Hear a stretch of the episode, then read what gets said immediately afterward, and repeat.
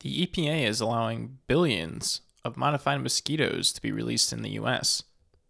The EPA cleared for a UK based biotech company, Oxitec, to release roughly around 2.4 billion of its genetically modified mosquitoes through 2024. There was an existing trial in Florida that was happening, and now with this new approval, it's going to start a pilot project in California's Central Valley.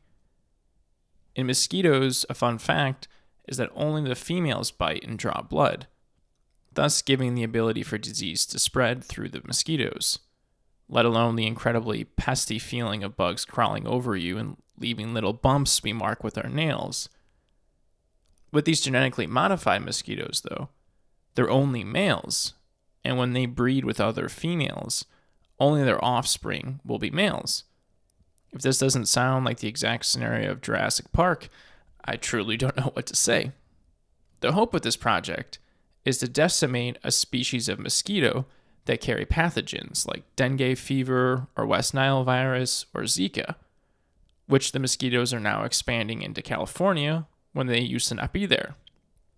And what Oxitec has already done with introducing a particular sp- strain of genetically modified mosquitoes in Brazil is start this year with a fresh trial in the Florida Keys. The company claims that they have encouraging results.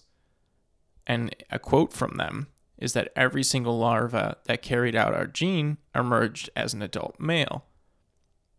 However, Dana Perls, the food and technology program manager with the Friends of the Earth of the trial in Florida, said that California and Florida should not be taking risks with experimental biotechnology and said a lack of publicly released data from the trials in Florida make it hard to gauge the project's success, let alone the whole messing with an essential species and then releasing it into the wild, not knowing what evolutionary traits might emerge.